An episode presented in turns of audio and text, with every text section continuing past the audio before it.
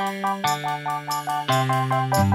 the Musical Theater Book Club. Let's talk about a show. Welcome to Musical Theater Book Club, where we talk about our favorite musicals, our least favorite musicals, and everything in between. I'm Berkeley, I'm Sarah. and today we're taking a different turn on things, and we're talking about just the history of Broadway, just like a general history, um, and sort of how it came to be and all that kind of stuff. I don't think we really need to talk about our personal connection to Broadway. I think it's obvious at this point. We're also together today, which is exciting. We are. I know. I drove down, so the audio quality will probably be better than normal. Woo! Yeah, this will be probably one of the few ones that we have because you'll be moving soon. So Yeah. all of ours will probably be back to Skype, but Back to Skype, yeah. face to face, baby. Face to face. This is exciting. So let's start off with what is Broadway? What is Broadway? is Broadway? That's a that's a question. There's a Uh, whole book that you can read in the uh, "What Is Who Is" series for children. Oh, I have it in my classroom. well there we go. So today we are actually going to be doing a dramatic reading of that book for you. So obviously Broadway we know is uh, part of the theater. It is part of the theater district in New York. Um, probably the uh, it is the professional theater. No, I don't want to say that. It is one of the main attractions for New York City. It's located around Times Square. So it's 41 professional theaters, and we talked about this in our Tony episode, I believe. Tony one, and then the Apollo Theater one. Oh yeah, yeah. The location is Midtown. It's forty second, forty first Street is the south border, and the north is sixty fifth. But most are located around forty second and through 49th, which is sort of Times Square area ish. Yeah, and there's only three theaters that are on the actual Broadway street, which is the Broadway Theater, Palace Theater, and the Winter Garden, which I did not realize the Winter Garden was. I always feel like it's not far, Mhm. but just from based off the shows that I have seen, they're usually like really close. And it, Yeah. and then when I saw Beetlejuice at Winter Garden, it was you know not far, but I was like, oh, yeah, no, it feels weird because I think when people think Broadway, they think Times Square, and most of the theaters are around Times Square. Winter Garden is not. yeah, it's in an odd spot. But Yeah. you know you trek the whole what half a mile to it, not that far. Right, it's not far. You can go to Ellen Stardust Diner right next door, Yeah. which we should do a whole side podcast about how great they are. Uh, true. So the smallest Broadway house is the Hayes, which the Helen Hayes, and I oh I can't think of the show that was there at the top of my head. And the biggest is the Gershwin. Actually, I thought the Broadway theater would have been the biggest, but I get, I think it's the second biggest. So then, as well as Broadway, you also have off Broadway and off off Broadway. Off off Broadway is less than 500 seats, and then off off Broadway are 100 seats or less. And this is usually avant-garde theater or non-traditional venues. We can end up cutting this out, but just a question: Have you ever seen anything off Broadway? Or... Yes. Okay. Yes, um, I saw the play that goes horribly wrong. Oh, okay. Yeah, they, that was at New World Stages. I'm not gonna remember it. Yeah. I've only seen one off Broadway when I went in high school. Yeah. It was like Jump, I think. Oh. But it was cool, yeah. And I mean, Little Shop of Horrors. I think that's important to know too. Is that off Broadway doesn't mean it's you know less No. less or anything like that. I mean, as we saw, you know, Little Shop of Horrors was there, and it had Jonathan Groff and Christian Borle, who are very big name stars. So Mhm. it doesn't automatically mean that like, oh, I saw Oh. off Broadway, it's not good enough or anything like that. No. It just has to do with like the number of seats and location. Exactly. And off Broadway isn't doesn't always mean. I mean, usually, yeah, it'll mean not necessarily on Broadway. So usually, you will have to travel a little further. Like New World Stages is a couple blocks away. I feel like the other thing too, like we don't want to go too deep into off Broadway, but I feel like the other really good thing about it too is you would get to see shows before they become big things. You know, we've already Yeah. talked about this in our shows past, and as we continue, like most shows start off Broadway and then go on to like it's very rare that something just automatically is on Broadway. Yeah, normally, not all the time, but a lot of the time, shows will either start off Broadway and transfer to Broadway, or they'll have an out of town tryout and transfer Yeah. to Broadway. Like Hamilton did the public theater, and a lot of shows do the public theater, which I believe is off Broadway. Um, Like Hamilton did it, Chorus Line did it, Rent started at the public theater. So a lot of shows, a lot of shows, big shows start at the public theater too. That's good to note. But we're here to talk about Broadway, baby. Yeah, we're talking about Broadway today. On Broadway. I didn't know for the longest time that that song was not like. In a show. Yeah. Yeah. I was like, oh. It's in a show. It's in Smash. Let's get back to the history. So, at its core, theater is storytelling, and you can that can be traced back for years. We're not going to go all the way back. We're talking about American theater, baby. So, uh, New York theater starts in about 1750 with theater on Nassau Street. They produce Shakespeare plays and ballad operas, and it was actually done by a professional London troupe that would travel to the U.S., which I think is really cool. They were officially set up in 1753 um, but were suspended due to the Revolutionary War. So the theaters that were built at this time was the Park Theater, Bowery Theater, were in the modern day theater district. They're in Lower Manhattan. Mm-hmm. Uh, and theater, one thing I thought that was interesting is theater really started downtown. But down there, you also had places like uh, Niblo's Garden, which opened by Soho, and it produced a bunch of acts. And also, if you've seen The Greatest Showman, Barnum had an entertainment complex, and you see the development of that. That was also in the same area. They also had a number of opera houses downtown at the time. Opera was huge. But one thing that I think is important to mention, because this hasn't really changed, is that at the time, entertainment was divided by class. Upper class, or opera was for upper class and upper middle class. Minstrel shows and melodramas were for the middle class, and variety shows were for the working class. Mm.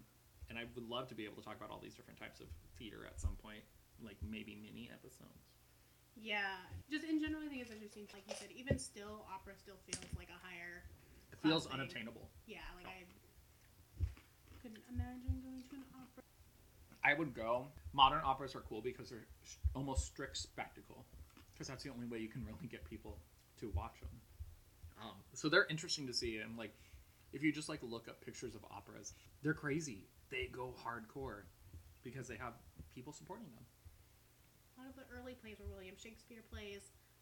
It's just one of those like fun pieces of history that there was, which I kind of knew, but just like reading it again. So one of the biggest performers in these early times was Edwin Booth, Mm-hmm. who was you know the brother of John Wilkes Booth, Yep. who shot Abraham Lincoln. And I just I guess I never really put it together that the Booth Theater is named after him, and so after Edwin Booth. Yeah. not, They're not the one that murdered the president, the other one. Which is fine. I'm not saying it should be renamed, but you know, it's not his fault what his brother did. But it was just Yeah. one of those things where it's just kind of this weird, just It's a weird history connection. and Yeah. woven into theater. Yeah. And I think that's that's a whole thing because theater is a cultural thing. You have a lot of history woven into it, and like the development of theater and why things are popular when and all that kind of stuff all goes through with what's going on with his. I mean, now history, what's going on in the world at that time, which is why theater sort of changed. And we'll sort of talk about that a little bit today as we get further down, closer to more modern theater. So the move from downtown to midtown happened about 1850 because real estate was less expensive there. It's weird to think, but that was all farmland. Yeah, I meant to look and I totally forgot. There is a beautiful, I know it's a children's book, but there is a really good children's book about Manhattan Mm. um, that came out, I think, earlier this year or the end of last year. And it just goes over, like, the entire history of the island of Manhattan and how it was developed. Not just theater specifically, but it's very beautifully well done. And yeah, it is really interesting because they also talk about, like, how Central Park got started, Mhm. which is pretty, not super far from, you know, downtown No. and Times Square and the Broadway area. So it's just an interesting thing to imagine, you know, these areas that are now millions of dollars being just like so cheap. Like, yeah, this cheap farmland where everyone's like, eh, whatever. But yeah, the mayor opened it up for people to move out. He was like, "Hey, everybody, it's cheap out here. Come, come live here." So in around 1860, Oscar Hammerstein the first, we all know the second, but the first built the Victoria Theater on 42nd Street, which is no longer a thing. It's now a different building. I don't know about you, but as I was looking up these particular buildings, there's buildings that mentioned in my research that I haven't mentioned yet, but I would look up to see what was there now. And a lot of them are just like high rise. I mean, it's Manhattan, so like, duh. But they're like high rise, like business buildings. And it, it's interesting to look at Google Maps and be like, that used that was like a theater at one point. it, it's weird. It's an interesting thing. yeah, so then, so theater started moving um, towards Union Square and Madison Square, and it wasn't until the 1900s when Times Square sort of became like the hub of where theater was. hmm That's when all all the different theaters started popping up around there. And if you thought Hamilton and Falsettos were long shows, oh yeah. So the first musical that really started to develop the modern thinking of let's put singing and dancing and tell a story. The first one is called The Black Crook. It's a five and a half hour long performance, and it ran for a record breaking. Wait for it. 474 performances. that's a lot though. That Like, for the time, that's a lot. even if they're doing a performance a day, that's more than a year's worth of performances. Like that's Yeah. longer than some shows have run on Broadway. Another one that was around a little bit before this time, that going back just a tiny bit, we also saw comic operas. So, you know, Gilbert and Sullivan, things like the HMS Pinafore. So, when we were going through, you know, they mentioned some musicals, and like the one that you had just mentioned, not musicals, but just different shows. But this was the first one where it was like, oh, I know this show. So I just thought that was a good one to throw in there too. Runs of shows during this time were super short. The most, as we get to like the early 1900s, that a show had run was 657 Performances. performances. Yes, performances. And at the same time, the theatrical syndicate was formed, and they controlled most of the theaters in the U.S., most professional theaters in the U.S. for about 16 years. And I think this is what really ha- helped establish off Broadway, mainly because this syndicate controlled what we would call Broadway, and these not necessarily less professional theaters, but these other smaller theaters were developed and created outside of these this syndicate. Yeah, so I'd say the early 1900s is about when Broadway really started to switch over to what we know as what Broadway is. And so in 1906 is when the electric signs were first installed. So, you know, if you think of Broadway or you look at pictures, you think of those beautiful, brightly lit signs. And so they chose white lights because they wouldn't burn out as quickly as the colored lights. And so this is how Broadway got the nickname the Great White Way. hmm And I mean now, a lot of the theater signs, like the Booth Theater and the Schoenfeld and all that kind of stuff, they still have white lights. But then the marquees will be usually LEDs, the marquees for the actual shows. So then by the 1920s, the Shubert brothers had taken over the majority of the theaters and they were in control. And to this day, the foundation still, is, we'll talk about it a little later, but the foundation still controls almost everything. And there's, that goes into a lot there. By the end of the 20s, we all know Great Depression's happening, is starting, I should say, and films started going up on the upswing. And Broadway had to learn how to compete with The talkies. with the talkies because they were adding sound and everything at this point and stuff like vaudeville did not continue on they completely shut down uh, not completely shut down. And I, I, I honestly think there's a lot more cultural things going on with vaudeville as to why it shut down as well. It was not a great thing. And um, but musicals at the time began to borrow from vaudeville and music hall and other light forms of entertainment comic opera and stuff like that. The emphasis was put on the stars and the big dance routines and popular songs and less on plot. Almost very similar to what's going on today with the spectacle although spectacles will still have a heavy driven plot whereas saw uh, shows from this time really focused on more review type stuff where we're not really looking to tell a story we're just looking to dazzle you with some singing and dancing and some big names Yeah, and this is where we started to see, you know, our Ziegfeld Follies. Mhm. And then, you know, music standards by Gershwin, Porter, Kern, and Rodgers and Hart came from this time period. Shows like Porgy and Bess, Anything Goes, those sort of things started to come out of this time period. Mhm, And even with those shows, we can still see the plot is there. So that's and that's where our modern musical theater develops. The shows, and this sounds bad, but like the shows we know and still know the names of, like Anything Goes and Porgy and Bess, it's because they're they're the things that helped develop musical theater to how it is today. If I said Betsy, I'm sure most people wouldn't know what that is. It's if anyone knows Betsy, um, it's the show that Blue Skies was premiered in. It wasn't even the composer's song though. And like I mentioned, the shows that we still know the name of are the shows that really helped push the storytelling in musical theater. And one, the first one to really do that was Showboat, and it really brought the idea of integrating the book and the score with the dramatic themes. And if you've listened to it, it's a beautiful show. It's a big show. It is a big show. And then at the same time, this is also when we really started getting a drive in American playwrights, which was not a thing. America at this uh, before this time was really just focused on singing and dancing and entertainment, which isn't bad. But in the 1900s, that's when um, Eugene O'Neill, Tennessee Williams, Arthur Miller, they all started popping up. And this is also where we get a lot of political themes because the wars were going on. World War II was going on at this time, so we started getting political themes in shows as well. There, that could be a whole podcast: political themes in theater. We're going back slightly pre-war, but you know, after the Depression, Broadway started to enter the golden age. So we got Oklahoma, which came out in 1943, and this is one of our first really big shows. Mm-hmm. And I think it's important to mention too because the depression ended in 33, right? Yeah. Yeah, so this is 10 years after the depression had ended too, which it's I think it's a huge thing. This is also right in the middle of World War II that this came out. I was trying to see if that was part hmm. of it too. So you figure That could be. Great Depression ended in 33, and people are probably trying to. It's, I mean, not that we would bounce back from a depression greatly now, No. but obviously different then.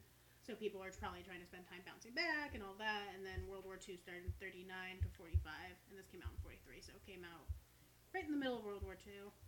Okay. So Oklahoma comes out, and that's when people start demanding shows more like this, shows with these plots, and this is when we get the Golden Age. Oklahoma is the show that really sets off the Golden Age of musical theater, and the Golden Age lasts for about until the '60s, late '60s, '70s. It's sort of art. Art is not perfect in time wise. You see this in in other art forms as well. It's not like we hit 1960 and the Golden Age is done, and we're strictly into the post Golden Age era. Um, they sort of come not combine but they sort of mesh together where we're still getting these shows that focus on these golden age thoughts but then we're also getting shows that are very much um, post golden age shows as well Going back slightly, one of the other things they talked about for breaking up Broadway and off Broadway, something that had happened. So in 1949, the Actors Equity Agreement had granted smaller theaters in New York the ability to hire union members to perform as long as they were paid a token salary alongside non-union members. So this union contract laid out legal division between Broadway and the newly, newly defined off-Broadway theaters. And so that started kind of having this split division between Broadway and off-Broadway. mm, okay that makes sense when the 60s hit this demand that we are talking about with the golden age started to go down and the area around times square got worse and legit shows weren't really produced anymore I mean, the 60s is when the post Golden Age sort of starts, and you get shows. These are Fosse shows, where we really focus on the dance a lot. So Chicago, Cabaret. Um, 69 is when Hair happens, and I think that's sort of almost what starts off like the idea of modern-ish musical theater, where we get rock music in musical theater, and we're focusing more on entertainment value than anything. And I think with the Times Square area getting worse and people not really wanting these heavy plots anymore, we needed to find another way to entertain. As artists, we have to find ways to entertain people. So they found ways by really bringing back the music. We see this continue until the 80s. And so in 1982, there was a Save the Theaters campaign.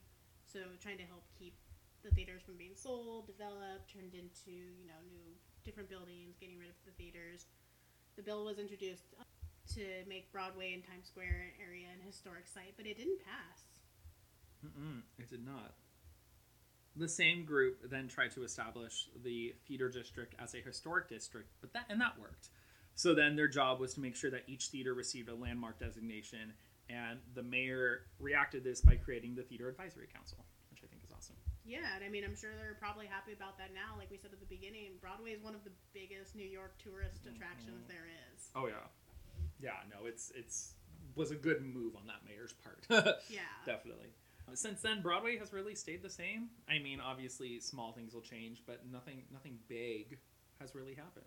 Till 2020. Till 2020, when we get the coronavirus and all Broadway shuts down. Yeah, from March March 12th, um, Broadway officially shut down and is now shut until at least January 3rd, 2021. We will see, you know, as we get closer to the end of the year if that gets pushed back again. But as of now, almost the entire year, Broadway has been closed. Yeah.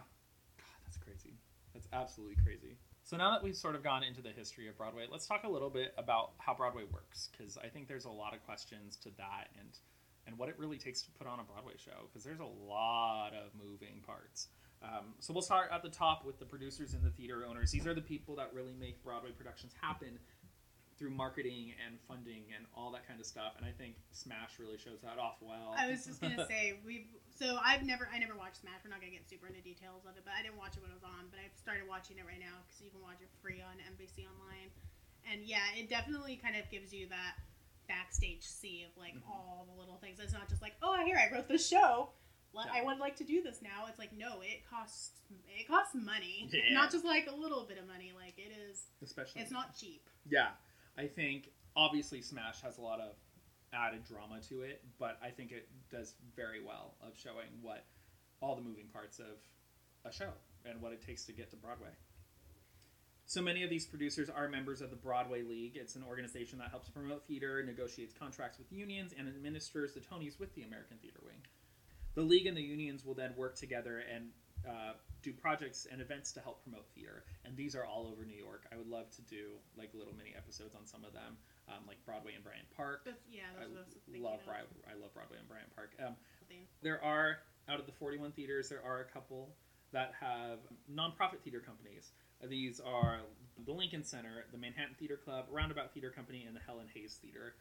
Everything else is owned and managed by big, I don't want to, organizations. I guess is yeah, they are organizations. I almost said corporations. They're organizations. The Shubert organization owns the most. They have 17 Broadway theaters. Uh, the Nederlander is in next Vegas with nine, and then and then there's There's a third one we can't pronounce. and they have five. But the Shuberts and the Nederlanders are the two big ones. And I mean, if you know Broadway, I feel like you know you know these names. I mean, not only do they control these organizations control, but there's also theaters. There's the Shubert Theater, and then there's also also the Nederlander Theater. yeah, so when I saw this too, I was just like, oh, Yeah, is how I felt. You know, we talked about this in the Apollo Theater episode about how white people are owning all the theaters and just hearing I don't know, it just you would like to think something that isn't grossly overreaching and then it just makes you look at the shows that make it to Broadway and then you just kind of wonder and you look at shows that didn't make it to Broadway and just like does that have a part in it? Probably, but I mean, I don't I'm not trying to like bash on these organizations that I don't know anything about, but it's just owning 17 theaters seems a little excessive. yeah, it really does. And that's uh, like the Apollo Theater. I mean, we talked about it in the episode is is owned by a nonprofit, so it would be like that nonprofit, like the Lincoln Theater, Lincoln Lincoln Theater, Lincoln Center Theater, and stuff like that. But even then, the three I didn't mention it, but the three first couple of theaters that are owned by nonprofits are under the same like another organization together. There's a really good Wikipedia page that we'll tweet out that, that I really like that just kind of goes into a list of the Broadway theaters. So, like we said earlier, there's 41 active Broadway theaters, as well as nine exist- existing structures that previously hosted Broadway theaters. So, there's still nine places that are up that they haven't torn down that used to be theaters that have turned into other things. So, that was kind of cool too to be able to see. Like, my first thing was, oh, have I ever been to any of these? Which I haven't, but it was cool to see. You know, one's a store, one's a hotel. One is CBS now, which I was like, oh. Um, but yeah, it was just cool seeing like what these have turned into. But I also really like this Wikipedia page because it goes into the yeah the list of the Broadway theaters. So it tells you the theater name. It also tells you what the theaters used to be named, which I thought was really interesting. It's cool to see. Like some of them have never changed. Like the Booth Theaters never changed. Um, Circle in the Square never changed. But then it's cool to see like some of these like the Hayes Theater had has had like seven different names in Yeah. its existence. yeah. So like just hearing like the diff- the changes of these names. But the other thing I really liked about the this one versus this other Wikipedia article I was looking at is it also tells you what the first show that was in this theater was, oh. the longest running show in this theater, and what's currently playing in the theater. Oh, I like that. That's cool. The Internet Broadway database also has a whole section where you can look up stuff specifically for theaters. And it'll tell you, but the only thing I don't like is it doesn't sh- really show you name changes. So you'll be like, really, this theater has only been around for 10 years. What, what was it before? And then you'll be like, oh, it was under this name before. So I think one thing I want to give light to is the backstage side of theater. Like, we go see a show and all we see are the people on stage, right? But what we don't see are the people who have really helped put this show together. We don't see the director, we don't see the creatives, we don't see the people backstage in all blacks getting their work done. We don't see the stage managers. So I want to give a quick shout out to them. Just a quick shout out. and I think one thing that theater does now in particular is they really work on attracting people so they will cast big name stars in shows and they will find film stars. And this is not just an American thing, it happens over in the UK as well. Um, so they'll get film actors and they'll come be on stage. Stunt casting. and again, another topic that has been big recently. It was covered in Smash um, when Smash was a thing, but it's also been big recently with Cameron Dallas.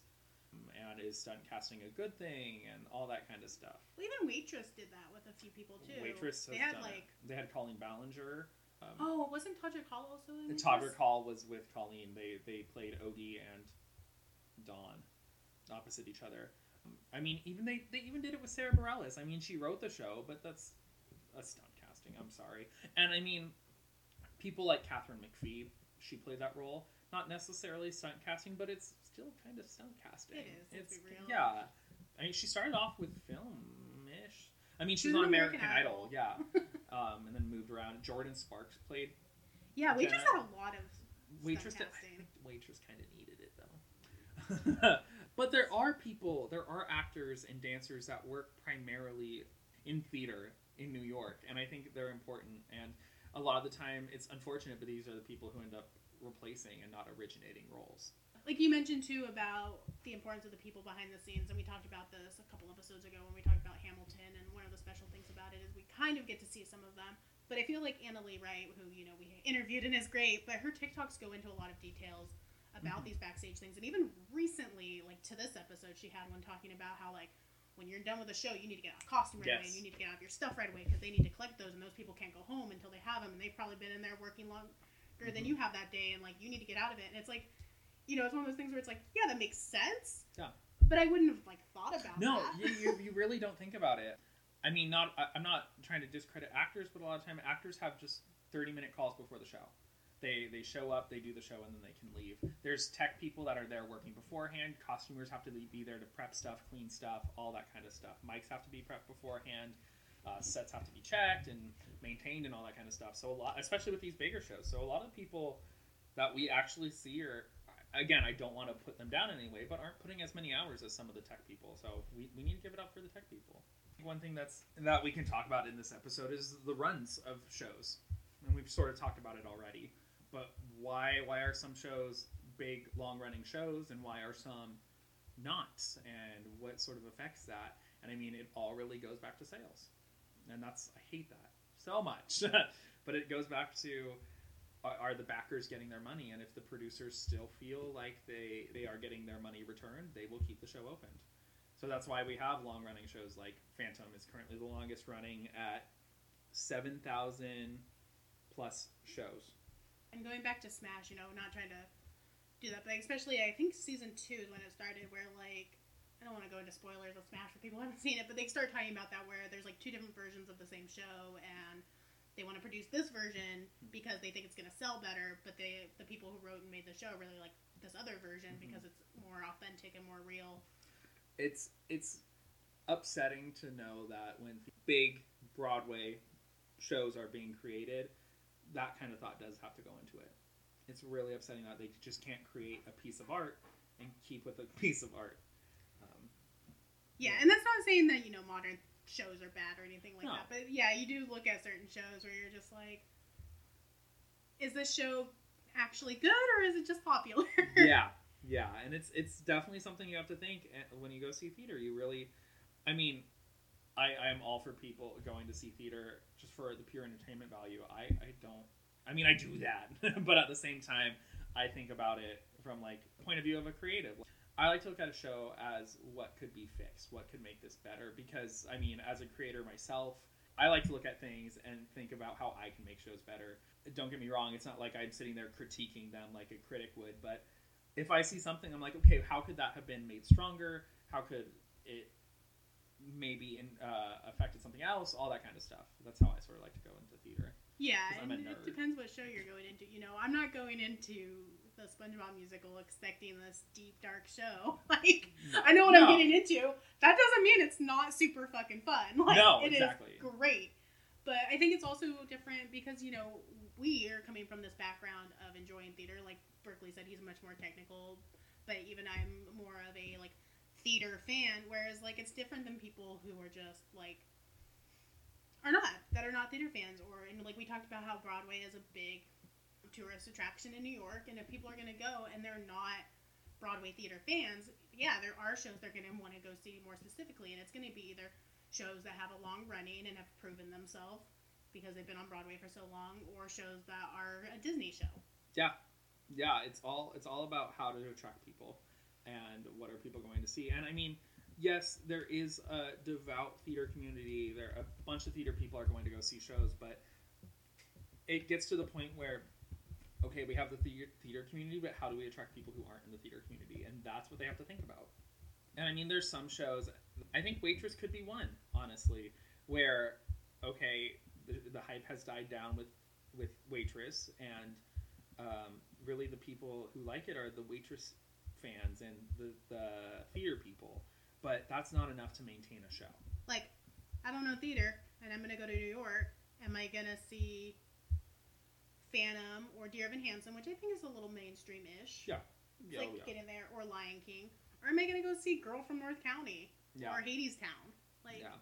Hadestown has a little more pull because it won the Tony, Yeah, but yeah, it also has the pull of the theater people. I know. so Originally, I was gonna say Jagged Little Pill, but then I was like, well, I guess people Yeah. might know that one if they know Alanis Morissette. Yeah, Girl from North Country is is going to be a hard one to market because it's Bob Dylan. And it is interesting just seeing how shows manage to survive, how they get there. You know, we've we talked about Heathers didn't make it to Broadway. We Mhm. talked about we haven't talked about Bonnie and Clyde on here, but that one had a really short run, and I love it. Like I just recently found it, I was like, this is amazing. Why was this not on here longer? And then there's some shows that kind of just scrape by, and you're like, oh, thank God. And I feel like Come From Away is one of those where Yeah, it's amazing, but it doesn't get that hype it's once. it doesn't get that hype, but they're still doing well. They're still kicking it. And then there's other shows, Avenue Q, who they beat Wicked for Best Musical, but then and Wicked's still on Broadway. Avenue Q is not, although Avenue Q did have a long off Broadway run afterwards. I think actually at New World Stages. But yeah, no, they after almost immediately after um, Avenue Q closed, they opened an off Broadway production and it ran I for mean, years. I'd rather watch The Green Witch than the puppets having sex. What can I say? As someone who like creates theater and does theater on the regular, it's really upsetting to know that when it gets to Broadway, because we all we all imagine Broadway is the end all be all. Once you get to Broadway, you've made it. But this is a whole other discussion to have at some point. But it's really upsetting when you know that it's really all just comes back to the money. I mean, it's it's the one of the biggest pulls to New York City. It's it's a lot of tourism annually for them, um, and it's it's upsetting to know that that's a, a lot of the thought process in shows goes to how much money they're going to make back.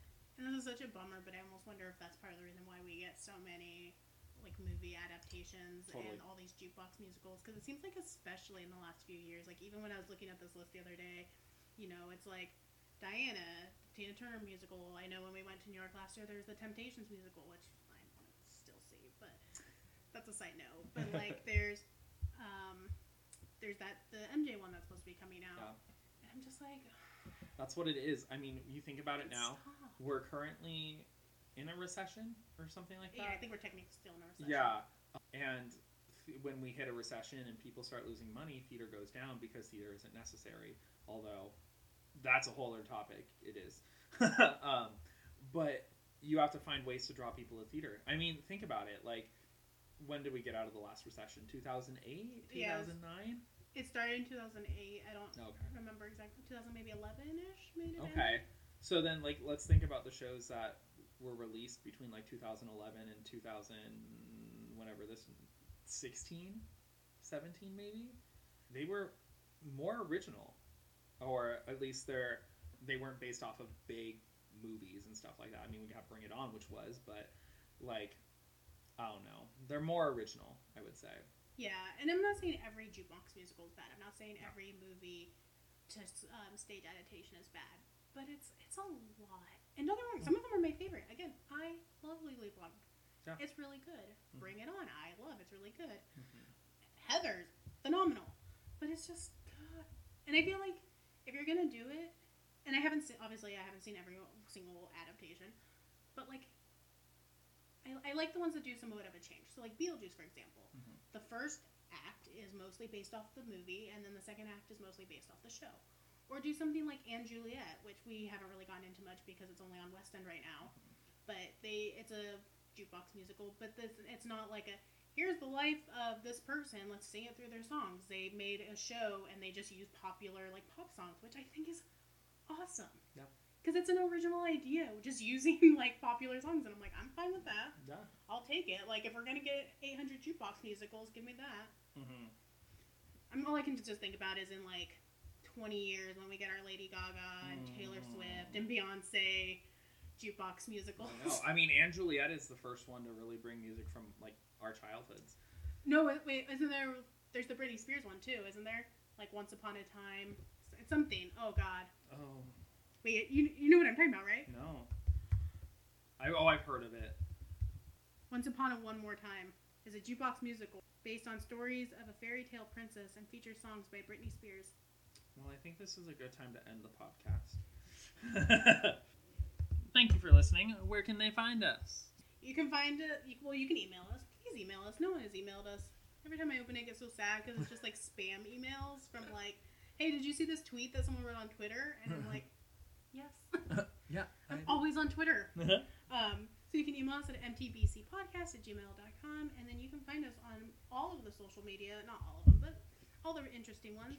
You can find us on Twitter, TikTok, and Instagram at mtbc podcast. Um, we mostly cross post things, but I would recommend following all of them because not always. Um, yeah, they're pretty fun. We're really fun on TikTok.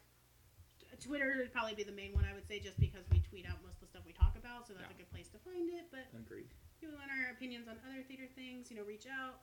Also, you know, rate, review, subscribe, tell your friends. If you are leaving a review from another country, please email or tweet or DM us it so that we can see it. Mm-hmm. I think I thank you for sticking around with us for this different episode. We are back to a show next week, as as of now is the plan, um, and I don't think that'll change. So we're back to a show next week. So we will see you next week. Bye. Bye. Bye. Ew.